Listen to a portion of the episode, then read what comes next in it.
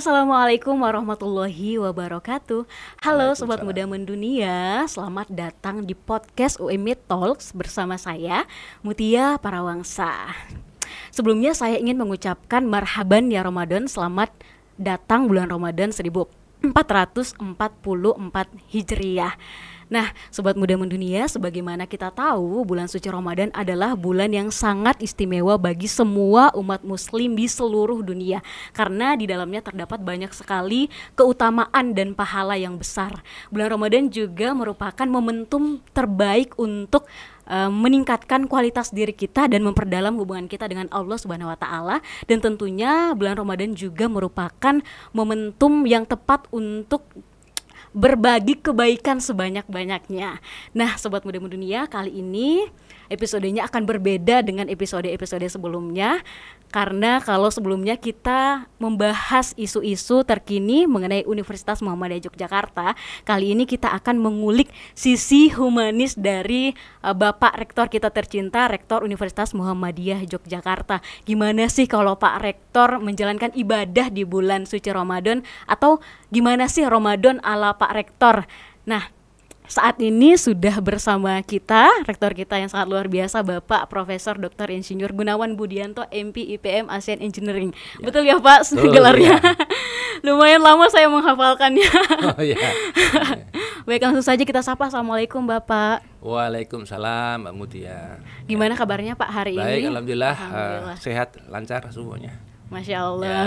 Ya, ya. Jadi uh, sepertinya banyak yang kepo nih Pak, gimana sih kalau Pak Rektor menjalankan ibadah puasa di bulan Ramadan gimana sih Ramadan Allah? Pak Rektor sama nggak sih kayak kita kita ini orang-orang biasa atau mungkin berbeda? Tapi sebelum itu saya pengen uh, tahu dulu nih Bapak.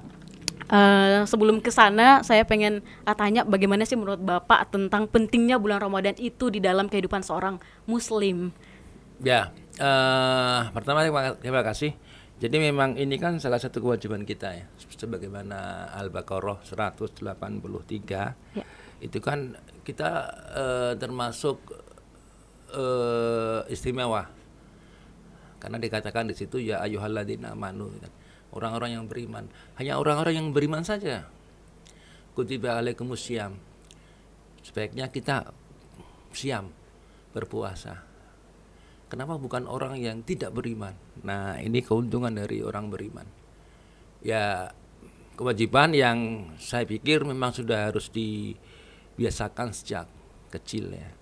Bahkan waktu kecil itu kita ada ada puasa fajar, jadi waktu masih eh, TK, SD itu ya cukup sampai jam 8, nanti naik lagi sampai uh, habis lohor, kemudian puasa asar dan akhirnya puasa maghrib jadi saya mulai penuh puasa maghrib itu kelas 3 SM, SD. Wah. Itu sudah mulai uh, penuh dan merupakan kebanggaan buat waktu itu anak-anak seusia saya kalau mereka sudah bisa puasa penuh begitu. Ya. Hmm. Belum ada ya Pak saat itu yang puasa penuh di saat itu kelas 3 SD. Teman -teman uh, jadi seperti ada semacam kebanggaan gitu. Jadi uh, mereka berlomba-lomba walaupun agak berat juga tapi uh, alhamdulillah banyak juga teman-teman saya yang waktu itu dengan bangganya mengatakan saya full puasanya 30 hari atau 29 hari itu full dari mulai uh, menjelang subuh sampai uh, azan maghrib ya gitu. Ya masya Allah. Nah uh, Bapak kita tahu sebentar lagi kita akan berjumpa dengan ya, bulan suci Ramadan. Betul, betul. Nah apa saja sih Pak uh, persiapan Bapak atau yang sudah dilakukan untuk menyambut bulan suci ini? Um, yang pertama sih memang kita melihat bahwa puasa ini uh, satu bulan yang istimewa ya, bulan Ramadan istimewa. Artinya kita harus sambut uh, satu kesempatan ya. Jadi ini kan seperti remedi kalau ujian. Jadi kita kalau mungkin bulan-bulan lalu kita gagal ujian dalam arti ujian keimanan, ujian keimanan kan bentuknya bisa macam-macam bisa sifatnya itu uh, fisik kemudian mempengaruhi suasana batin kita hanya kita uji nah sama dengan kita lah kalau kalau kuliah masa remedi jangan dibuang-buang gitu. Saya tahu ini masa remedi terakhir gitu kan? Ya betul. Oh, betul. Makanya ya kita harus siap-siapkan betul supaya kita bisa memanfaatkan bulan puasa ini untuk meremedi meremedi iman kita kembali. Belum tentu ya Pak di tahun selanjutnya kita akan bisa Iya, berjumpa betul. lagi di bulan suci Betul. Ramadan. Betul. Oke, eh, nah Pak, eh, kalau Bapak sendiri apa sih Pak yang Bapak paling sukai di momen bulan Ramadan atau ada momen-momen tertentu misal sahur atau buka bersama atau mungkin ada momen-momen khusus yang Bapak suka? Ya, eh, pertama adalah momen eh, aktivitas keagamaan yang lebih banyak menonjol ya. Jadi momen yang paling senang itu kan jamaah sholat. Iya. Jadi kalau puasa itu ya penuh masjidnya dari subuh sampai sampai isya bahkan terutama menjelang eh, apa menjelang buka puasa ya. Jadi ini satu kegembiraan kita bersama. Artinya apa? Kita merasakan mungkin kalau selama ini kita tidak pernah merasakan kepuasan, merasakan kenikmatan yang telah diberikan oleh Allah untuk kita. Tapi Anda lihat menjelang buka puasa, begitu azan kita meneguk segelas air hangat, itulah kenikmatan yang harus kita syukuri. Mungkin kalau tidak puasa nggak ada Ya. perasaan bagaimana berharganya secangkir Ya. teh hangat Ya, betul. itu luar biasa. Kalau di hari biasa ah, itu sih biasa. Mm, beda. Begitu menjelang buka puasa itu kita seperti mendapatkan sebuah anugerah yang eh, luar biasa menikmati sebagian dari rahmat Allah Subhanahu wa taala. Hmm, Dan nikmatnya juga karena kita puasanya bareng-bareng ya Pak Ya, sama betul, seluruh betul. umat Ya, Islam di dunia. ya. Jadi ada kegembiraan sendiri karena kita eh, hanya di bulan puasa lah kita bisa makan bareng, kita bisa bersilaturahim, ya setelah setelah sholat eh, maghrib biasanya kita bersilaturahim sama jamaah Ngobrol-ngobrol. ngobrol ini kan nggak ada kalau di luar bulan puasa. Ya, betul. Jadi dari aspek sosial bulan puasa ini eh, menggairahkan hidup kita gitu, ya. Nah, Bapak biasanya kan kalau bulan Ramadan itu ada tantangannya tersendiri. Kalau Bapak apa sih Pak yang menjadi tantangan terbesar selama menjalankan ibadah puasa apalagi dengan kesibukan Bapak yang banyak banget sebagai seorang re- rektor apa sih Pak yang eh, menjadi tantangan dan bagaimana Bapak menyeimbangkan waktu antara tugas akademik dengan ibadah Bapak di bulan Ramadan? Ya, em, saya kan bukan orang yang sempurna ya, Ya. tapi kita wajib berusaha untuk menjadi lebih baik kan begitu. Eh, tantangan kita ini kan biasanya kalau saya pribadi itu ngantuk ya. Jadi biasanya menjelang jam 10 itu ngantuk ya. Kemudian eh, kita tunggu waktu lohor, kita jamaah di maskam di masjid kita itu serasa ada kebahagiaan kita bertemu dengan eh, teman-teman dosen, karyawan dan juga mahasiswa. Nah, biasanya sih kalau bulan puasa kan setelah eh, ibadah sholat lohor kan kita ngobrol dulu. Ya. Dan itu nggak ada kalau di luar bulan puasa. Nah ini seperti ada rasa kangen ya untuk bagaimana kita sebagai eh, makhluk sosial ya itu kita bisa menjalankan sisi-sisi humanitas justru di bulan puasa Iya, ya. betul. Jadi ini yang luar biasa. Berarti eh, bi- yang biasa Bapak lakukan ketika bulan Ramadan itu ngobrol ya Pak atau ada eh, hal-hal eh, tertentu yang biasanya Bapak lakukan Ya. kegiatan-kegiatan atau mungkin Bapak juga em, melakukan aktivitas ngabuburit kayak kita anak muda nih kalau bulan Ya. puasa. Saya jarang ngabuburit ya karena saya lebih suka eh, ketemu dengan teman-teman di masjid ya. Kemudian juga kalau ya kadang-kadang kali pulang gitu ya, pulang ke rumah itu dengan keluarga ya. Ada kesempatan kumpul bersama. Karena kami satu keluarga sudah memiliki kesibukan yang eh, bermacam-macam sehingga kami ini makan malam itu harus kencan dulu antara saya dengan istri dengan anak-anak dan cucu dan itu saya usahakan seminggu sekali lah kita jajan agar supaya bersama-sama. Nah di bulan puasa nih biasanya pada kumpul pada kumpul di rumah ya. Dan itu sesi yang bagi saya juga eh, istimewa gitu ya untuk kita lakukan.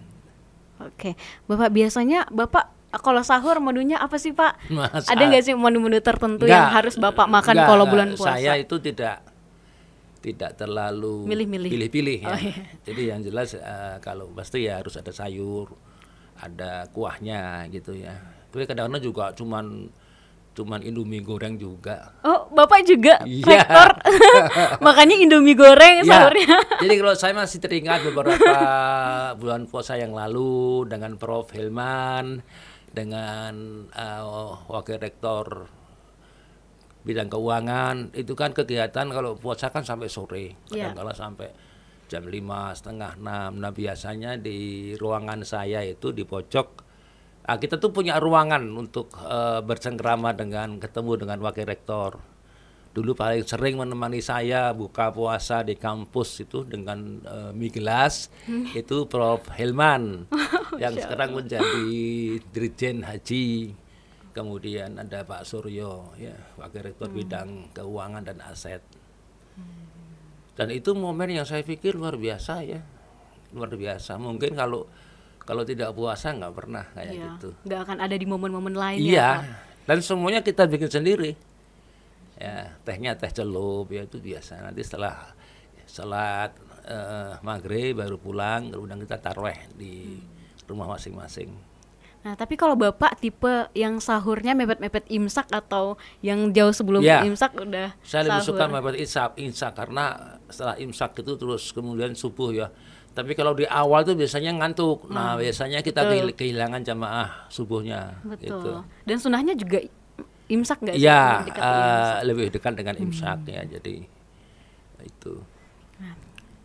Oke Bapak, eh, melihat aktivitas Bapak yang padat banget saat ini dan di bulan Ramadan juga tentunya ya Ya, Pak. ya. Bagaimana sih Bapak menjaga kesehatan tubuh dalam eh, menjalankan ibadah puasa? Ya, Eh, pertama ya saya harus tetap apa olahraga ya. Jadi saya itu walaupun sudah tua tapi jogging setiap hari saya pasti. Setiap hari ya Pak? Ya, setiap pagi setengah jam itu muter kampung. Kemudian kalau tidak naik sepeda. Yang penting berkeringat baru ke, ke kampus ke kantor. Yang kedua obat saya itu kalau capek ya cuma satu tidur. Oh, Jadi saya begitu sudah eh, lunglai gitu ya sudah. Saya minum, saya suruh bikinin istri teh hangat, manis sedikit. Saya minum habis, udah saya tidur. 4-5 jam sudah sudah recovery, sudah segar lagi. Masya Allah. Ya begitu. Jadi obatnya cuma tidur doang. Saya juga sering ngeliat Bapak di tempat gym itu Enggak, itu iseng aja Oh, itu. itu. Jadi kalau ada yang ngajak aja, ya saya cuma malu kalau ke tempat gym karena saya saya kurus ya. Saya itu gimana ya 172 tapi berat saya cuma 58. jadi jadi saya kalau ke gym-gym tuh agak malu juga, tapi ka- karena sering diajak ya. Ya udahlah walaupun gaya-gaya doang gitu. karena saya kurus gitu jadi nggak agak nggak pede kalau ke gym. Oke, eh, Bapak, eh, bagaimana sih eh, Bapak menjadikan bulan Ramadan ini sebagai momentum untuk meningkatkan kualitas diri Bapak sebagai seorang pemimpin? Ada nggak sih Pak? eh, Ya, eh, saya bukan orang yang sempurna gitu. Kadangkala ada pikiran juga pada saat kita harus menjalankan suatu keputusan, kan tidak mungkin satu keputusan itu eh, dirasakan enak buat semuanya. Saya sangat sadar pada saat saya harus menjalankan keputusan itu pasti ada yang senang, ada yang juga yang merasa bahwa eh, mereka apa dibatasi. Tapi itu ya harus kita lakukan ya karena untuk mengatur semuanya ini kan memang harus ada aturan. Nah kadang-kala memang perasaan-perasaan tidak pas itu sering sering terjadi ya, sehingga ya momen momen Ramadan ini kita jadikan sebagai momen untuk untuk untuk bercermin gitu kan. Bercermin artinya apa? Kita melihat kita bukan orang yang hebat kita bukan orang yang sempurna. Pasti ada salahnya lah. Nah kadangkala kita mencoba untuk eh, apa ya merenung gitu merenung. Nah, biasanya merenung ini sering enak kalau dilakukan habis taraweh gitu ya. Habis taraweh. Kalau di kampung saya taraweh itu jam 12 malam taruh jam 12 di malam. Kauman iya. Kalau habis isya itu ya cuma tadarus terus nanti tidur nanti jam-jam 2 dibangunkan dan taraweh gitu. Sampai eh, menjelang subuh. Hmm, Nah biasanya saat-saat yang hening seperti itu tanpa di tanpa apa ya secara otomatis itu kita merenung. Kadang-kala ada satu hal yang memang kita harus perbaikin karena kita manusia kadang-kala memang ada sikap-sikap yang mungkin bagi saya itu uh, enak tapi buat orang lain mungkin nggak enak. Nah biasanya itu yang uh, momen yang paling istimewa ya buat saya itu. Biasanya menjelang menjelang uh, sahur. Itu kesempatan yang cukup bagus untuk kita melihat kenapa uh, kita itu jadi seperti ini gitu kan nah sehingga kalau memang ketemu ada hal yang tidak tidak tidak tidak pas itu biasanya saatnya bulan puasa ini kita remedi remedi kan pasti memperbaiki maksudnya ya. gitu nggak ada orang ikut remedi biar nilainya lebih jelek kan nggak ada pasti remedi itu ini remedi iman gitu kan itu agar lebih baik lagi gitu. Ya. Biasanya apa sih Pak yang Bapak renungkan itu selain yang tadi apakah Bapak juga merenungkan bagaimana kepemimpinan Bapak di UMY? Ya. Ke seorang pemimpin itu akan diuji pada saat dia harus menjalankan keputusan. Apakah dia termasuk ke uh, cukup teguh menjalankan keputusan atau kemudian timbang-timbang atau bagaimana nah, di, di sini biasanya perasaan itu muncul saya uh, yakin bahwa tidak ada satu satu selain ya, yang ada dalam Al-Qur'an dan hadis yaitu peraturan tata tertib uh, etika yang dibuat oleh manusia pasti ada yang tidak sempurna. Ya, gitu. Betul. Insya Allah. Nah, uh, selanjutnya Pak, ini um, kita bahas sedikit tentang uh, momentum Ramadan di UMY. Ya. Nah, apa sih Pak yang menjadi program UMY di bulan suci Ramadan ini? Apakah ada program-program khusus atau program unggulan yang akan nanti uh, diadakan pada saat bulan Ramadan ini? Apa ya. yang sudah dipersiapkan? Uh, kegiatan Ramadan itu kita serahkan kepada lembaga uh, apa kajian dan apa namanya pengamalan, Islam LPPI. LPPI mereka sudah mengadakan banyak uh, paket termasuk paket uh, santri Ramadan ya kemudian meng, uh, kita mengkaji kandungan-kandungan Al-Qur'an selama bulan Ramadan walaupun tidak harus penuh ya. kemudian uh, 10 10 bulan terakhir itu mengadakan itikaf nah ternyata itikaf baru kita coba tahun kemarin hmm. 10 bulan terakhir kita berdiam diri di situ kita sholat uh, surat surat lail tarawih itu jam 2 sampai menjelang subuh dan kita sediakan sahur. Hmm. Paketnya untuk 150 orang.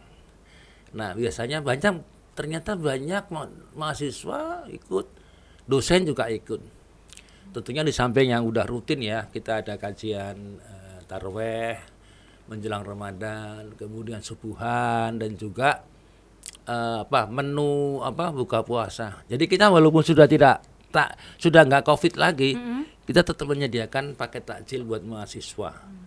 Kita sediakan setiap sore itu empat ribu. Wah, wow, masya Allah. Empat ribu uh, nasi kotak. Masih sama nggak pak uh, drive thru juga atau? Drive thru, ya. Oh. Karena ternyata drive thru itu Lebih. buat mahasiswa satu kenangan yang manis ya. Kenapa? Karena saya tahun kemarin saja itu saya menemukan lebih dari 200 TikTok hmm. yang dibuat oleh mahasiswa UMY tentang drive thru drive thru takjil. takjil. Artinya apa? Ini kan kenangan manis. Mumpung mereka masih bisa ketemu dengan teman-temannya ya.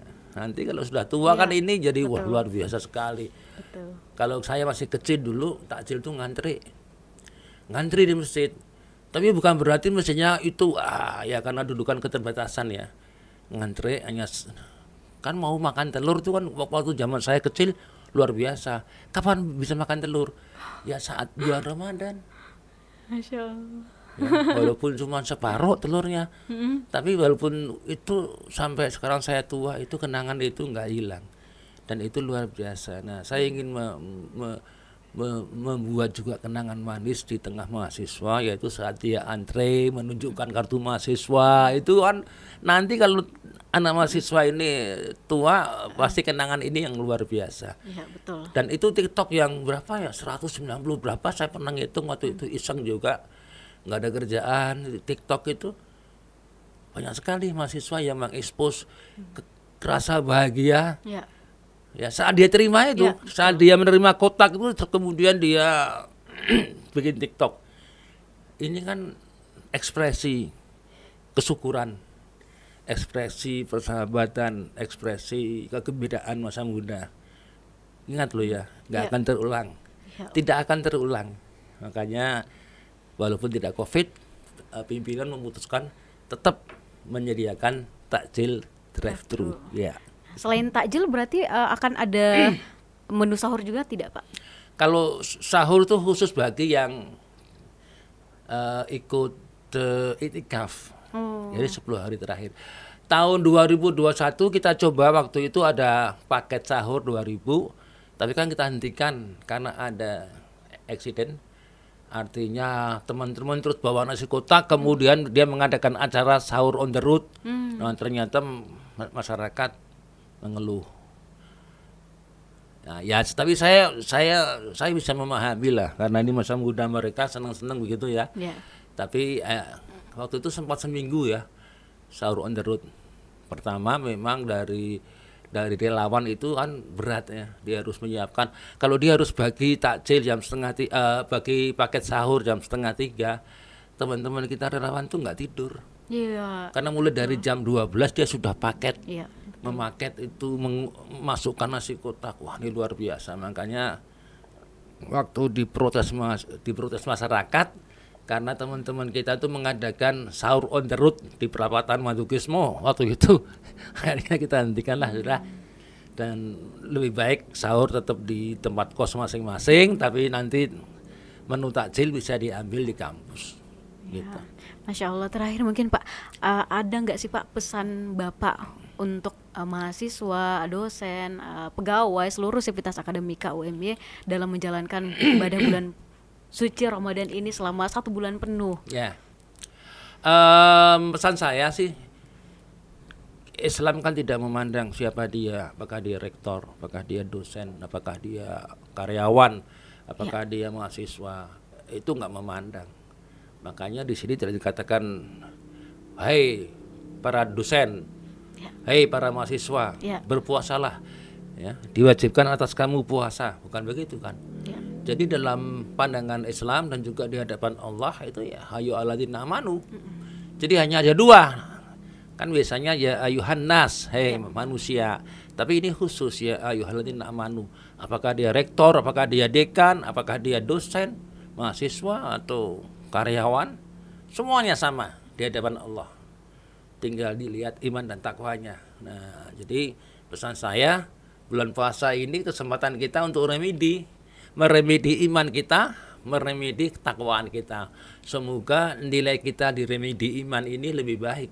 Ya, itu aja. Siapa tahu ini ini ini Ramadan. remedi terakhir. Ya, betul. Wah, gawat kalau remedi terakhir. Eh, jadi kita usahakan remedi iman ini sebaik-baiknya, sesempurna mungkin. Gitu, Mbak. Masya Allah. Nah itu tadi ya Sobat Muda Mendunia jawaban dari Pak Rektor buat yang kepo banget gimana sih Ramadan ala Pak Rektor tadi sudah dijawab dan em, itu tadi pesan dari Pak Rektor kita harus menjadikan Ramadan ini sebagai momentum untuk remedi betul ya Pak Ya. remedi dari Ramadan sebelumnya karena belum tentu Ramadan tahun ini akan terulang lagi kita akan merasakan kembali Ramadan tahun ini seperti Ramadan eh, tahun-tahun sebelumnya. Iya, betul. Baik, kalau begitu eh, kami pamit undur diri. Sampai jumpa di episode UME Talks berikutnya. Wassalamualaikum warahmatullahi Assalamualaikum wabarakatuh. warahmatullahi wabarakatuh. Bye.